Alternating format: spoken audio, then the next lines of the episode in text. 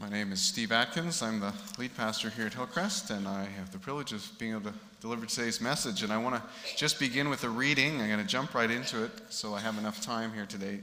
A reading in Luke chapter 24 and verse 13. Luke 24 and verse 13 is where we're going to read, and uh, yeah, it'll be up on the screen there. And uh, you can also open a bench Bible too if you know how to find Luke, Matthew, Mark, Luke, and John. They're all in the near the back. All right. It says, now that, same, now that same day, two of them were going to a village called Emmaus, about seven miles from Jerusalem. They were talking with each other about everything that had happened. As they talked and discussed these things with each other, Jesus himself came up and walked along with them. Just a little bit of context. Uh, this is after Jesus' death and resurrection. But there's a lot that they don't know about that story yet. Jesus himself came up and walked with them, but they were kept from recognizing him. He asked them, What are you discussing together as you walk along? They stood still, their faces downcast. One of them, named Cleopas, asked him, Are you the only one visiting Jerusalem who does not know the things that have happened here in, those, in these days? What things? He asked. This is Jesus being very facetious. what things? He asked. About Jesus of Nazareth, they replied. He was a prophet, powerful in word and deed before God and all the people. The chief priests and our rulers handed him over to be sentenced to death, and they crucified him. But we had hoped that he was the one who was going to redeem Israel. And what is more, on the third day since this all took place, um, and what is and what is sorry, and what is more, it is the third day since all this took place. In addition, some of our women amazed us. They went to the tomb early this morning but didn't find his body. They came and told us that they'd seen a vision of angels who said he was alive. Then some of our companions went to the tomb and found it just as the women had said, but they did not see Jesus. He said to them, How foolish you are, and how slow to believe all the prophets have spoken. Did not the Messiah have to suffer these things and then enter his glory? And beginning with Moses and the prophets, he explained to them what was said in all the scriptures concerning himself. As they approached the village to where they were going, Jesus continued on as if he were going further. But they urged him strongly, Stay with us, for it's nearly evening. The day is almost over. So he went in to stay with them. And when he was at the table with them, he took bread, gave thanks, broke it, and began to give it to them. Then their eyes were opened, and they recognized him, and he disappeared from their sight. They asked each other, Were not our hearts burning within us while he talked with us on the road and opened the scriptures to us? Then they got up and returned at once to Jerusalem. They found the eleven and those with them assembled together and saying, It is true, the Lord has risen and has appeared to Simon. Then the two told what had happened on the way and how Jesus was recognized by them when he broke the bread. I want to just come back to verse 27, it says, And beginning with Moses and all the prophets, he explained to them what was said in all the scripture concerning himself. Today, I want to talk to you about how you read the Bible story, the, the overarching story of the Bible, and how you tell your own story. And um, that's basically it, what I want to talk about, and we'll, we'll uh, get to those things today. But first thing that we need to say is that the Bible is all about Jesus. And this story illustrates that, or declares that, or says it so clearly you can't miss it. Beginning with Moses and all the prophets, he explained to them what was said in all the scriptures. That means Jesus is referring to what we call the Old Testament, uh, the parts of the Bible that were written before Jesus uh, came as a baby in Bethlehem, lived his life, died, rose again. He's talking about what we call the Old Testament. He took that and he explained to them what was said in all of that concerning himself. How would you like to have sat in on that Bible study? You know, how would you like to? Yeah, that would be, wouldn't that be amazing to just sit in on that, that moment where Jesus says, Hey guys, let me just sort of flip through the Old Testament for you. Let me explain that this is about me and that this is about me and this is about me and that's about me and see how this is about me and this prophecy and this this illustration and this type and this timeline and this and this and this and that would be the best bible class in the world And now, what happens now is because we don't have the whole script of what happened, all we know is he started with Moses and the prophets, and he went on from there. We don't have all of that. But many people have written books. In fact, we gave out a book resource a little while ago, the Jesus Storybook Bible. We said, take this home, read it. It'll help you to understand that all these things in the Old Testament are pointing forward to a future event in which they'll find their fulfillment, and that's the, the coming of Jesus. That's Jesus. All these things are pointing towards Jesus. Now, it isn't just this story that, that Luke uh, recorded, but um, look at one of Jesus' other followers, John. He records Jesus' words. He's, he's the Pharisees, who are the religious um, big shots of the day, are really coming against Jesus. They, they didn't really like Jesus on general terms. And uh, he is firing back at them. And this is his response when they're, they're saying, We're the guys who know the Bible and we know all these things and we've studied all these things and so you should listen to us because we have authority because of what we know and he, jesus responds and says in john 5 39 and 40 he says you study the scriptures diligently because you think that in them you have eternal life these are the very scriptures that testify about me yet you refuse to come to me to have life jesus is saying you have studied the Old Testament, studied it, studied it, studied it, read it, memorized it. And somehow you are missing the heart of it. You are missing the fact that it, in every page, testifies about who I am. And when I show up on the scene, you totally miss it. You totally miss it. You totally miss it that this is about is about Jesus. Another, you know, quizzers are studying the book of John. I don't know how many quizzers are left in the room. Probably lots of them are in the grade 6 to 8 class. But if you're, if you're quizzing or if you have a kid in quizzing, they're studying the book of John. And, and I think they have a quiz meet in two weeks. We're going to host a bunch of uh, quizzing families here. Um, the book of John is full of this back and forth between Jesus and the Old Testament, where it's sort of like saying, Jesus did this, and he did that to fulfill this. In doing that, he fulfilled this. This prophecy was like, for example, um, I, won't read it, but John 7, in John 7, it talks about how um, some people were, were uh, accusing Jesus, You're not the Messiah. You couldn't possibly be the Messiah because the Messiah was born in Bethlehem. Now, they were just ill informed. They thought he was from Nazareth. They didn't realize because of the census of, under Caesar Augustus, he and Mary traveled to Bethlehem, and Jesus, or Joseph and Mary traveled to Bethlehem, and Jesus was born in Bethlehem. So even the accusation that was made, saying, You're not the Messiah, was proving that they're Messiah, because they're quoting uh, Micah. They're quoting the prophet Micah. They're saying, The prophet Micah said this You had to be born in Bethlehem. And again, even in their attempts to try to discredit Jesus, they were giving credit to Jesus because he was fulfilling that prophecy. You find that all through the book of John. And as it gets to the end, like past chapter 13, it just ramps up. It's just like everything he's doing at the end, it's just like John is tying it back. He's saying, it's in, it's in, it's in the Old Testament. You can see it. You can see it. All these things. Jesus is fulfilling the Old Testament through almost every turn of, of, of, uh, of what he, his life and what he is doing. I discovered this one this week, and this one just really I still have not digested it, but it sort of blew my mind when I first discovered it. This is out of John 12. It says, Even after Jesus had performed so many signs in their presence, they still would not believe in him. And this was to fulfill the words of, the, of Isaiah the prophet Lord, who has believed our message, and to whom has the arm of the Lord been revealed?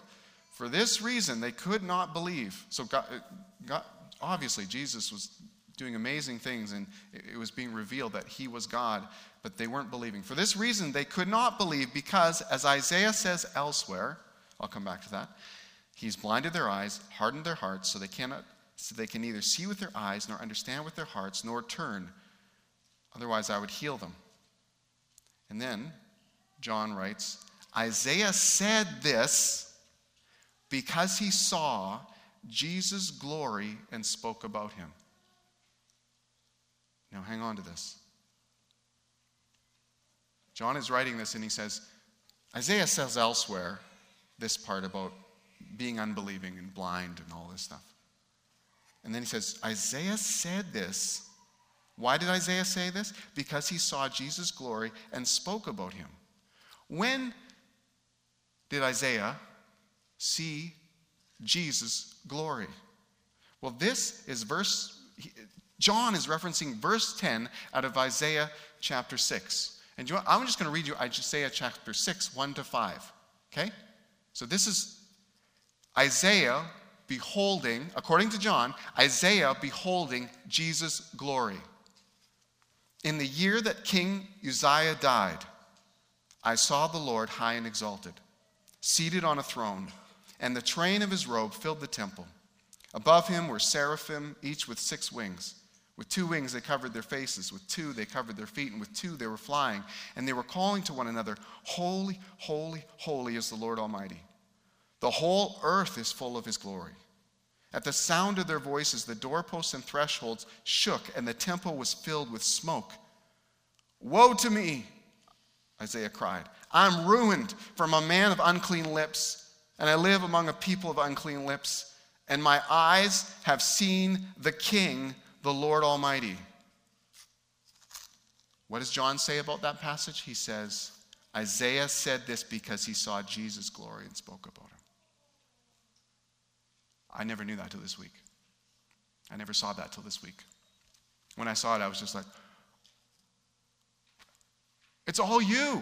It's all you, Jesus. I, I mean, you just got to praise him. I, I, think this is going to sink in deeper and deeper as I go forward. But when Isaiah was in having this um, transcendent but yet scary experience because he encountered the holiness of God and realized he was not holy in his, in his own self, John says he was beholding the glory of Jesus. So people like to compartmentalize Jesus, like just sort of uh, shrink him down, right? Say, well, here, here's God in the Old Testament, and then Jesus is really not around at that time, and then he shows up here in Bethlehem. But if you read John, and quizzers are doing this, so they'll know this, in the beginning was the Word, and the Word was God, and the Word was with God. And then it goes on to say, who is this Word they're talking about? It says, the Word became flesh and dwelt among us. And you catch on, oh, it's Jesus. For God so loved the world that he sent his only Son, Jesus, that whosoever believes on him would not perish but have everlasting life. So, where was Jesus in the Old Testament? He was there. And this is why it makes me stir crazy mad when people say really limiting things about Jesus. Here's one of them. But Jesus never talked about such and such topic. They'll say, well, yeah, in the Old Testament it talks about that topic, but Jesus never actually said a single thing about that. And I'm like, do you know who Jesus is? Do you understand who Jesus is? Because if you understood who Jesus was, you would understand that the Old Testament is his domain and it's written by him. Don't tell me he didn't say anything about that topic, whatever your pet topic is. Read all of Scripture, it's all his. Don't limit him to a 33 year span of, oh, it's just like all the recorded things, which, by the way, the disciples say if all those things were recorded but what he said and did, you couldn't contain all the volumes. But that's another thing. Jesus is God. Jesus is God from the very beginning and before the beginning.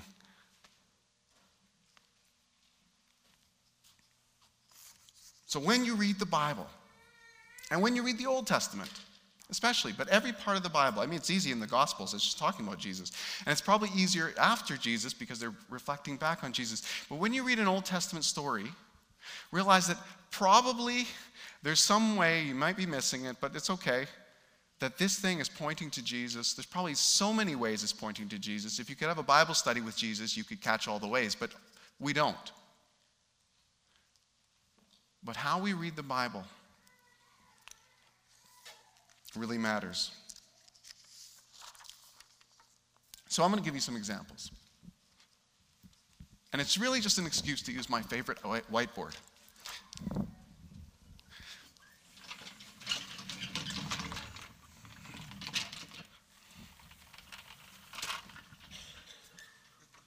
So I just I just did a bunch of snapshot little stories here. Some of them are from the Bible and some of them are from real life because I said it's important to realize in how we read the Bible, the big overarching story of God, and how we tell our own stories, one important thing is supposed to come out in both of those, and that is the fact that Jesus is better.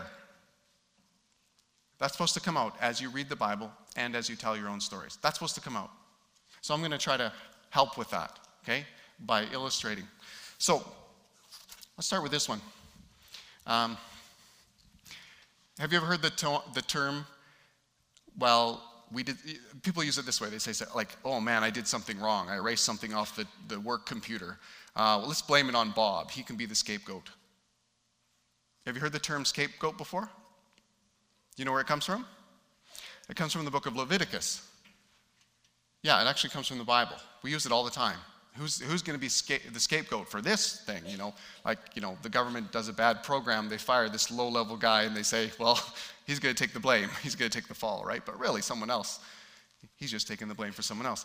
In the Old Testament, let me read it to you real quick so you get it. Leviticus, it says, When Aaron had finished making atonement for the most holy place, the tent of meeting and the altar, he shall bring forward the live goat. That's a goat, by the way.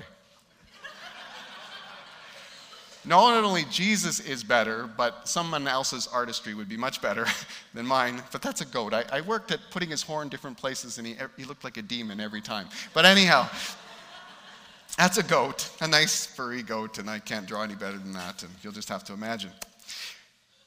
The tent of meeting, he shall bring forward the live goat. He's to lay both hands on the head of the live goat and confess over it all the wickedness and rebellion of the Israelites, all their sins and put them on the goat's head. He shall send the goat away into the wilderness in the care of someone appointed for the task.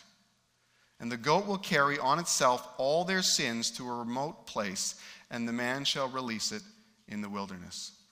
So, when, where did scapegoating come from? This is where it came from.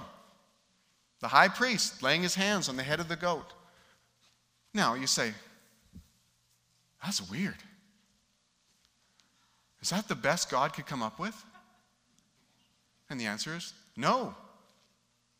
That's not the best God could come up with. The best he could come up with was Jesus. Why did they do that then? Why, let me write this in so we remember what it is. The scapegoat. Why did they do this scapegoat? Because it, would, it was a type of Jesus. It was a type of Jesus. It was sort of like a, a, a, a symbol. So when Later on, when Jesus arrives, these Jewish people, they know this history, they know this practice, they know it inside out. It's been done for thousands of years, and they know it, they know it, they know it, they know it. And then here comes someone who is willing to take all the guilt and all the blame and all the sin. In fact, the scripture says he, Jesus became sin for us. But the difference between Jesus and the scapegoat is this was a temporary fix. It's totally temporary. It only lasted for one year. And then you had to do it again. And how far were your sins removed from you? Well, as far as the goat was. And if you wandered back home, too bad. But Jesus was a permanent solution. When he died on the cross, all the blame, all the shame for your and my sins, past, present, and future, is what he died for. And for those who receive him, for those who believe in his name, for those who put their trust in him, in what he's done for them, they're forgiven. And it's not a temporary forgiveness, it's permanent. So Jesus is better. Jesus is better. That's what we call a type. A type. Let me give you another one. I, w- I was reading through the Bible with my two older kids when they were very small. They were really small when we were reading this. And I thought, what should we read? Well, we end up reading through 1st and 2nd Kings. And 1st and 2nd Kings is a bit of, it's, it's got a repetitive thing to it. Basically, it's like the records of the kings of Israel and the kings of Judah. It was a divided kingdom at that time. It once was one country, but now it was divided.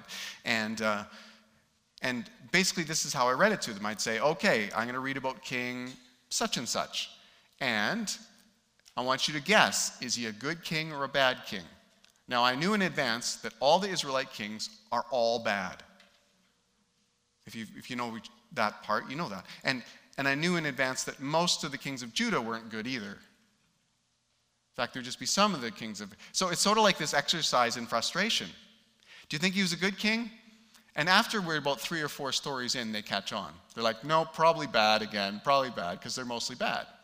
Right? It just recounts all the wicked things they did, worshiping idols, sacrificing their children, uh, doing all sorts of weird stuff that was, God, was bad. Right? And so that you get story after story says, then they did what was evil in the sight of the Lord. They did what was evil in the sight of the Lord. They did what was evil in the sight of the Lord. And then occasionally you get this guy who says, they did what was right in the sight of the Lord. But almost everyone then has this tagline. And that's why this picture has a king's crown, but it also has these little trees and this little, this is my little statue, but whatever. Back then, they had created this, this place where you could go worship idols. They call it high places. High places. So up in the hills, in the trees, they would uh, erect altars and idols, and they would go do abominable things up there. Lots of things that were really atrocious. And so, as I'm reading through the Bible with my kids, it's like, oh, it's a good king. But there'd always be the same tagline. But he didn't remove the high places. Even if he honored God his whole life, he didn't get around to taking care of this one nasty bit of business. And so we read this again and again and again. And it began to form in me. I was like, come on. Isn't one of these good kings, even though there's very few of them, going to finally deal with this? Aren't they going to lead? Aren't they going to eradicate this high place, which is, is totally wrecking things in Israel? And finally, in 2 Kings 18, you have to get that far into the story, you get to this story about Hezekiah. And here it is it says, He did what was right in the eyes of the Lord, just as his father David, that would be his great, great, great, great grandfather, had done.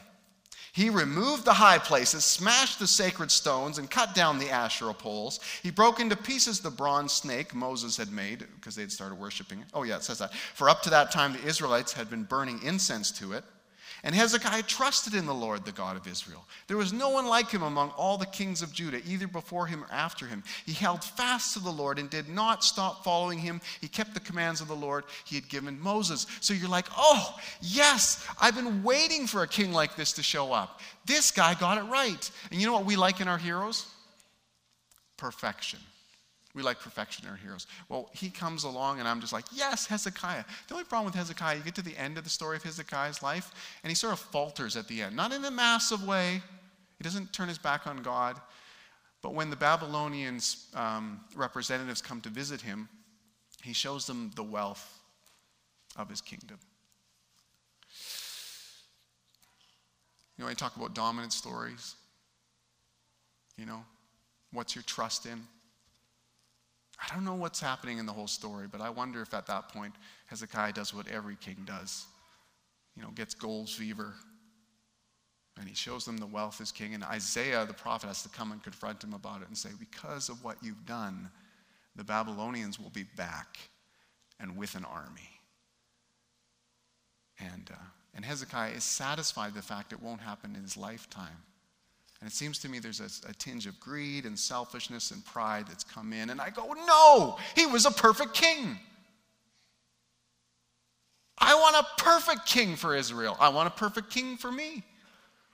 I want leaders who are flawless, don't you? It's a longing that often tips us off to how the Old Testament speaks about Jesus, even in the things where we can't even see how it could represent Jesus.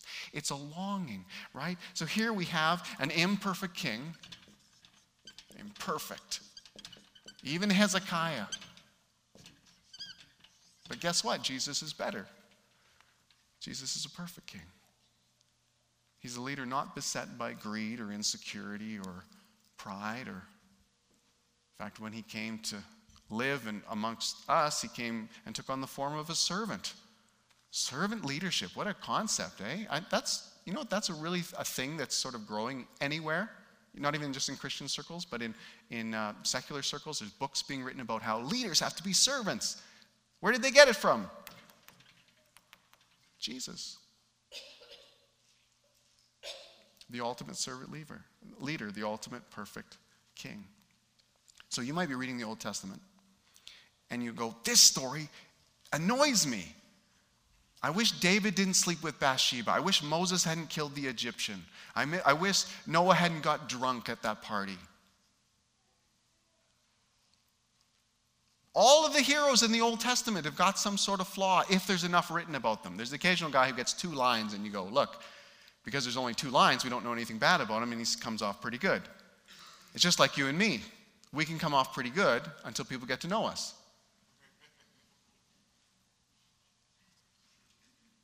But we're hungry for integrity. We long for someone to be good to the core. And we're frustrated that we're not it. I hope you know yourself enough to know that. I've discovered that in, in, in, you know, in spades in my life. But we're longing for this. And our longings tell us, our longings tell us a little bit about what Jesus can provide. Because he's the one who made us. Remember, he's not just a person of a 30 year period, he's the creator God.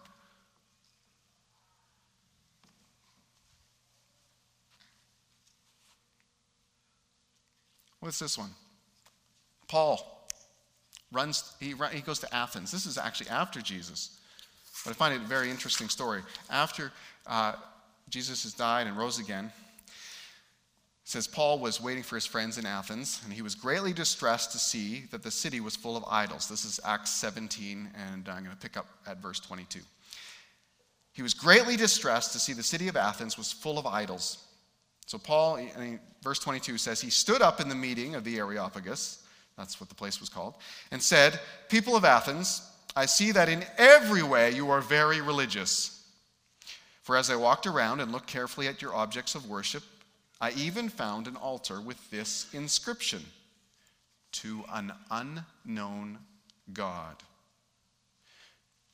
So that's what this is an altar to who? An unknown God. I think they're just covering their bases.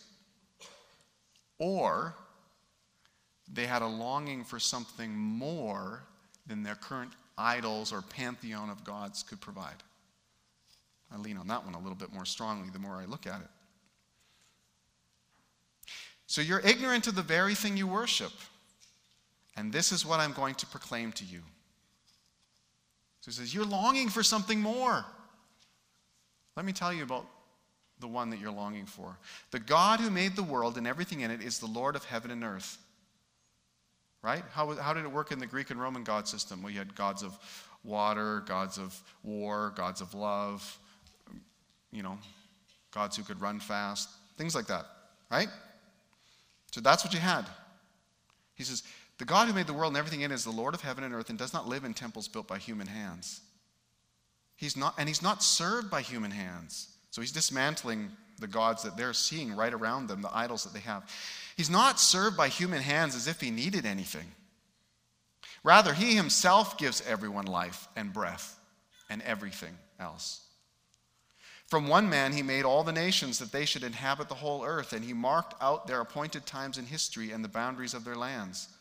God did this so that they would seek him and perhaps reach out for him and find him though he's not far from any one of us. So you're serving a Greek or a Roman God, and someone tells you about a God who's not far from you. That's quite a revelation since you're serving at a distance from Zeus or Mars or whatever, Aphrodite. That's quite a revelation that he's actually interested in you finding him and having a relationship with him, and he's not far from you. It says, For in him we live and move and have our being. Now he's just quoting rock star philosophers of that era. And some of your own poets have said, We are his offspring. We are his creation. We are made by him. That's so therefore, since we are God, God's offspring, since we're created in the image of God, since his fingerprints are all over you and me, we should not think that the divine being is like gold or silver or stone, an image that made by human design and skill. In the past, God overlooked such ignorance, but now he commands all people everywhere to repent, to change their minds, to change the way they think. For he has set a day when he will judge the world with justice by the man he has appointed. He's given proof of this to everyone by raising him from the dead. So Paul is coming at he's coming saying you've got a longing for something you haven't experienced. Zeus doesn't do it for you. Mars doesn't do it. Aphrodite doesn't do it for you. Neptune just can't measure up.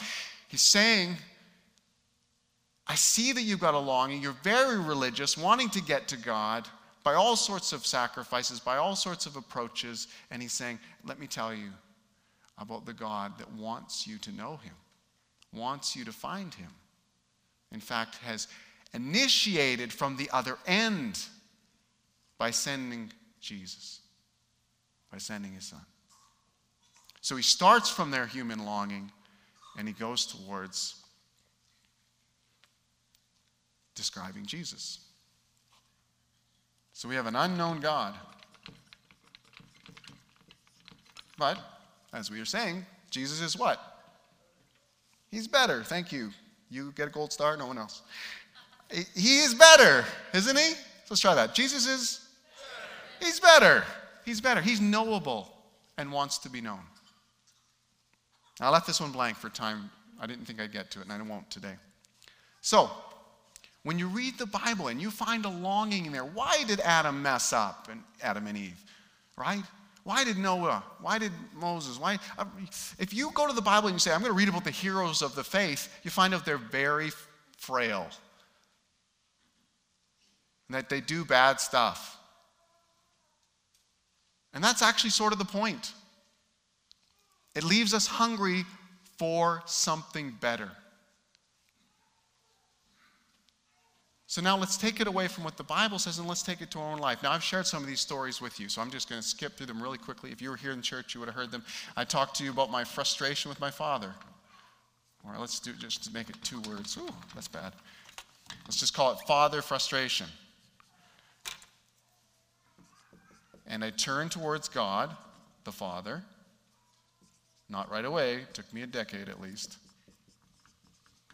and I asked him to father me. I wrote it this way because I was actually lying on my back when I prayed that prayer. So that's me lying on my back. You can pray anyway, but that's just how I happened to do it. And Now it's how I remember it. And said, Would you father me? And I found out through that process and discovered that God is affectionate. And that's what I was looking for from my earthly father, and that's what I found in my heavenly father. And actually, that's how I became as I followed, as I worshiped the, this affectionate God, I actually became affectionate towards my earthly father. That was an incredible miracle. A, let me move on. What was this one? You guys remember my story. Some of you remember, you were here when I talked about my video game. What's the last word? Shame. My video game shame. right? How I would feel like I'm failing at areas in my life, and then I would go into hiding, escape mode. People use all sorts of things. I happen to use video games. That was my poison. And I'd go away to try to win in some area of life, and then I'd come out of that and I'd have more shame heaped on top of the shame I already had. Failing in life, now I just burn through eight hours playing a dumb game that doesn't matter. So, shame upon shame upon shame. And Jesus didn't come and actually pour more shame on top of me like I thought he might. He actually saw me in my pit of shame, reached down, and grabbed me by the hand, and he pulled me out. And he did that by his grace. I found out that God is gracious. Jesus is better. He's a better father. I don't know how to say this. I won't say he's a better coping mechanism because that's not how you'd say it, but, but he was better than what I was using to medicate my pain and my shame. I found that out. He's better. This one, I, I won't have time to tell you this one, and I'm actually going to leave it untold for a reason. I had some financial fear. I talk about this at our Set Free retreat. If you come to the Set Free retreat, November 16th and 17th, I'll tell you the whole story. But it involves me, my dad, and a grocery cart. What I found out in the end was that God is a great provider.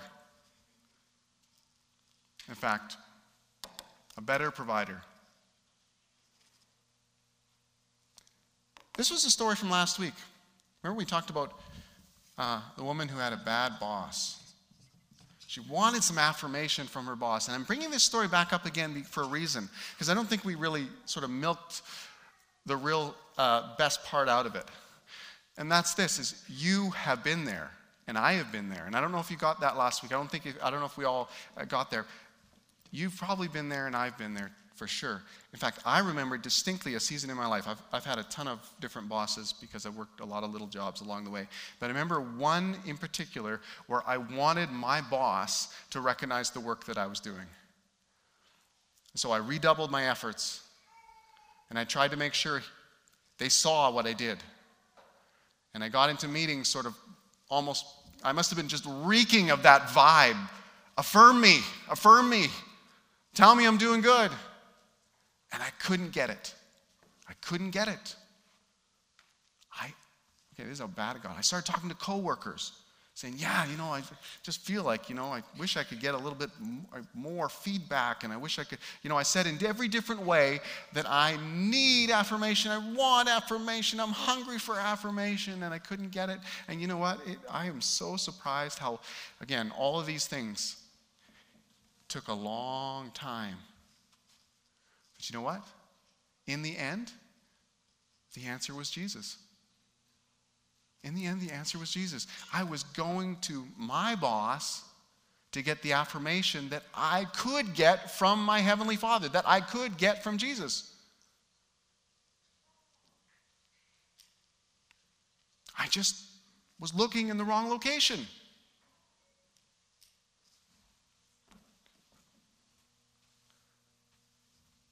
So I switched my, I, I started, in this story, I started to treat my father differently. Started to treat him a little bit like, well, like a brother, sort of, like, like a fellow traveler, like a, even though I still respected him as my father and, and, you know, those sort of things, I just started to realize he's a sinner saved by grace, so am I.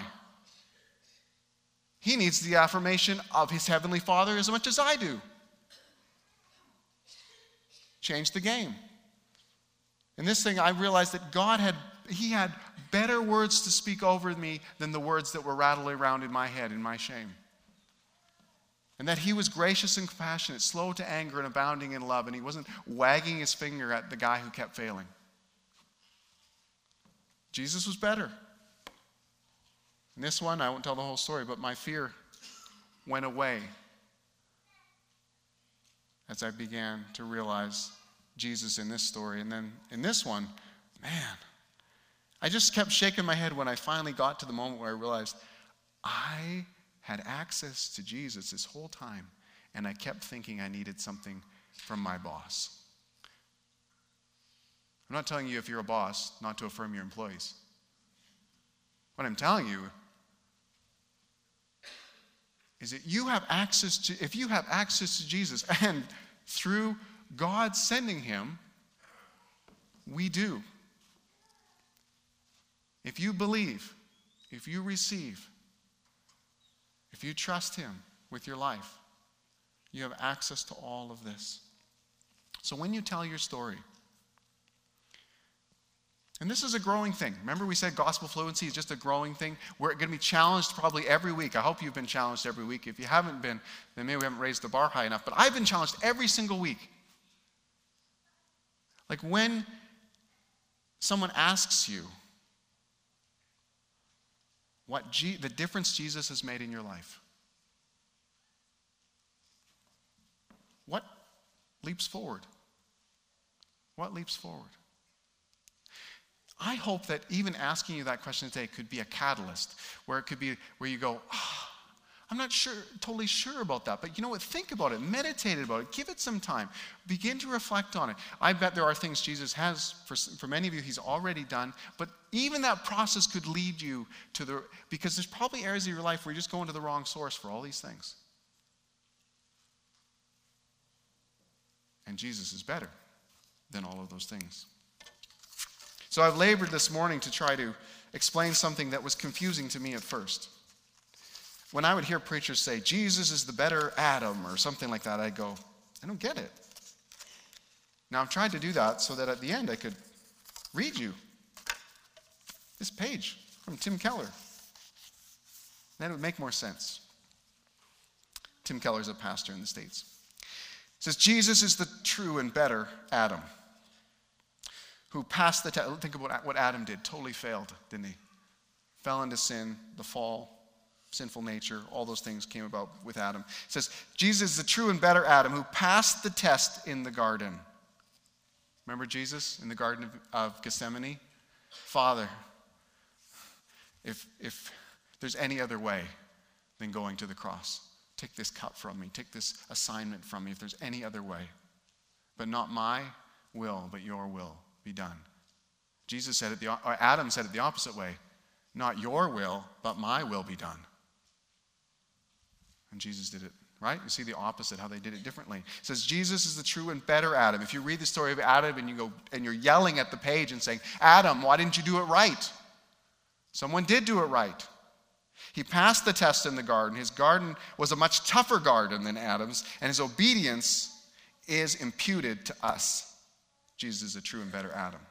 Jesus is a true and better Abel, right? Cain slayed his, his brother Abel. And it says, Who though innocently slain, both of them were innocently slain. It's a type of Christ, right? It says in, the, in uh, I think it's Genesis mm, 3, no, 4, 3 to 6, somewhere in there. The story of Cain and Abel. But it says that his blood cried out from the ground. God said that about Abel. His blood cried out from the ground. What? For justice, in accusation to a brother who murdered him. It says Jesus is the true and better Abel, who, though innocently slain, his blood cries out. Jesus' blood cries out, not for our condemnation, but for our acquittal. He's a better Abel. Jesus is the better Abraham. Abraham followed God to a far off country. But Jesus is a better Abraham who answers the call of God, who leaves all the familiar comforts of the world to go into the void not knowing where he went. Jesus left his heavenly throne and came to be with us. Jesus is the true and better Isaac, who not only offered was was not only offered by his father on the mount, but who was truly sacrificed. Remember, Isaac was not sacrificed, but Jesus was.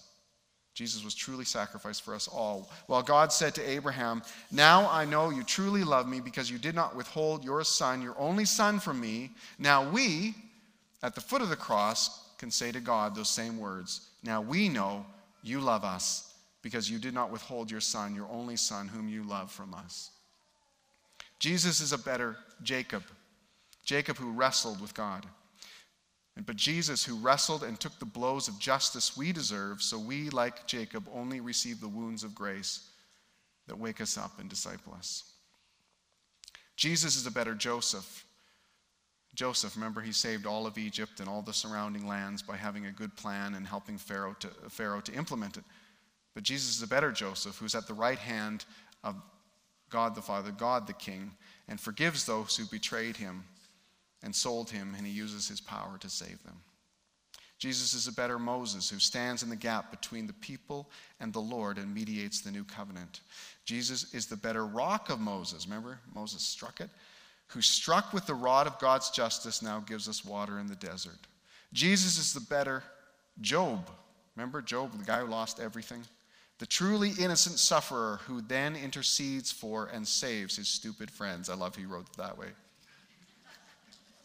Jesus, thank you that you saved me, your stupid friend. No, I, I just love that Tim Keller threw that in there for fun. Jesus is a better David. Oh, David, kills Goliath, such a great guy, and then adultery with Bathsheba, and the end of his life doesn't go so great. But that story about David and Goliath, Jesus is a better David. Because Jesus' victory becomes the people's victory, even though we didn't lift a stone. Even though we didn't lift a stone to accomplish it ourselves, Jesus' victory is a better victory. Jesus is the true and better Esther who didn't just risk losing, losing an earthly place, but ultimately lost a heavenly place, who didn't just risk his life, to, but gave his life, who didn't just say, If I perish, I perish, like Esther did, but when I perish, I will perish for them to save them. Jesus is the better Jonah, who was cast out into the storm so we could be brought in. He's the real Passover lamb. He's the true temple, the true prophet, the better priest, the better king, a better sacrifice, better lamb, a better light, a better bread. Jesus is better. He's the better. I was chatting with a guy and he was saying, just talking about something happening in, in, on the news. And it was like a protest, like for a great cause to change something in the world. That's all I'll say about it. And I'm watching this with a friend and I said to him, I said, wow, they really want that. They really want that. And I didn't realize at the time what I was saying exactly. But he says, my friend, who's more astute than, my, than I am, he said to me, he says, I think their longing is on display. And what they really want is the kingdom of God. What they really want is to experience the better. Can't you see it everywhere? Can't you see it everywhere? People saying, I want this in every relationship. If only my parents would. If only my spouse would. If only my child would. Jesus is a better parent. Just like I had to switch my expectations away from my dad and towards my Heavenly Father. If you're a son or a daughter here today, and you feel that inside of you, that longing, if only I could get this from my mom or my dad, or if only my mom and dad would have been this or are this, I'm going to tell you, you have parents so that you can switch your affections towards this parent. No, not that you stop being loving towards your own parents or respectful towards your own parents. That's commanded by God. But that you would realize that there's a better, there's a better father. My kids have a better father than me. I have a better father than my own earthly dad.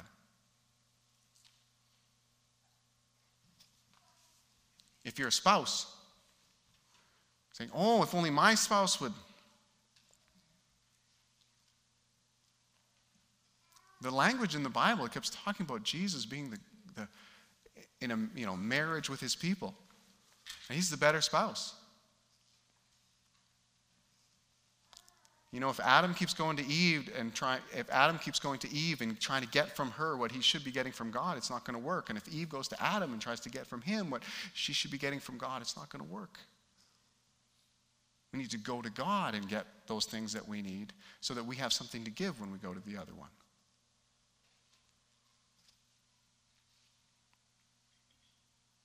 If only my kids would.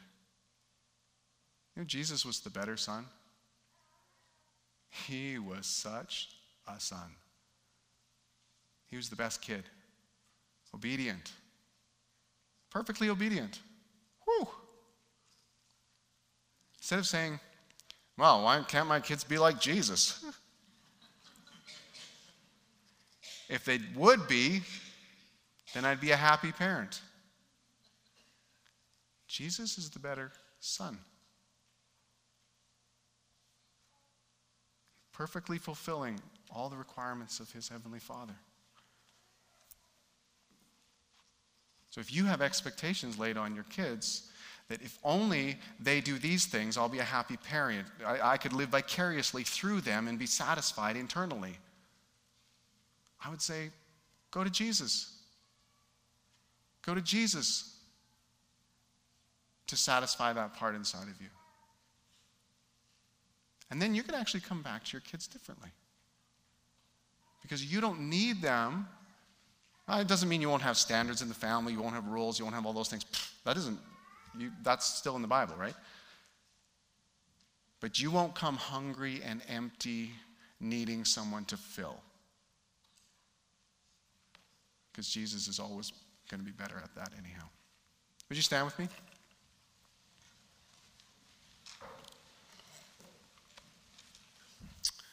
Worship team, I'll invite you guys back to come join me.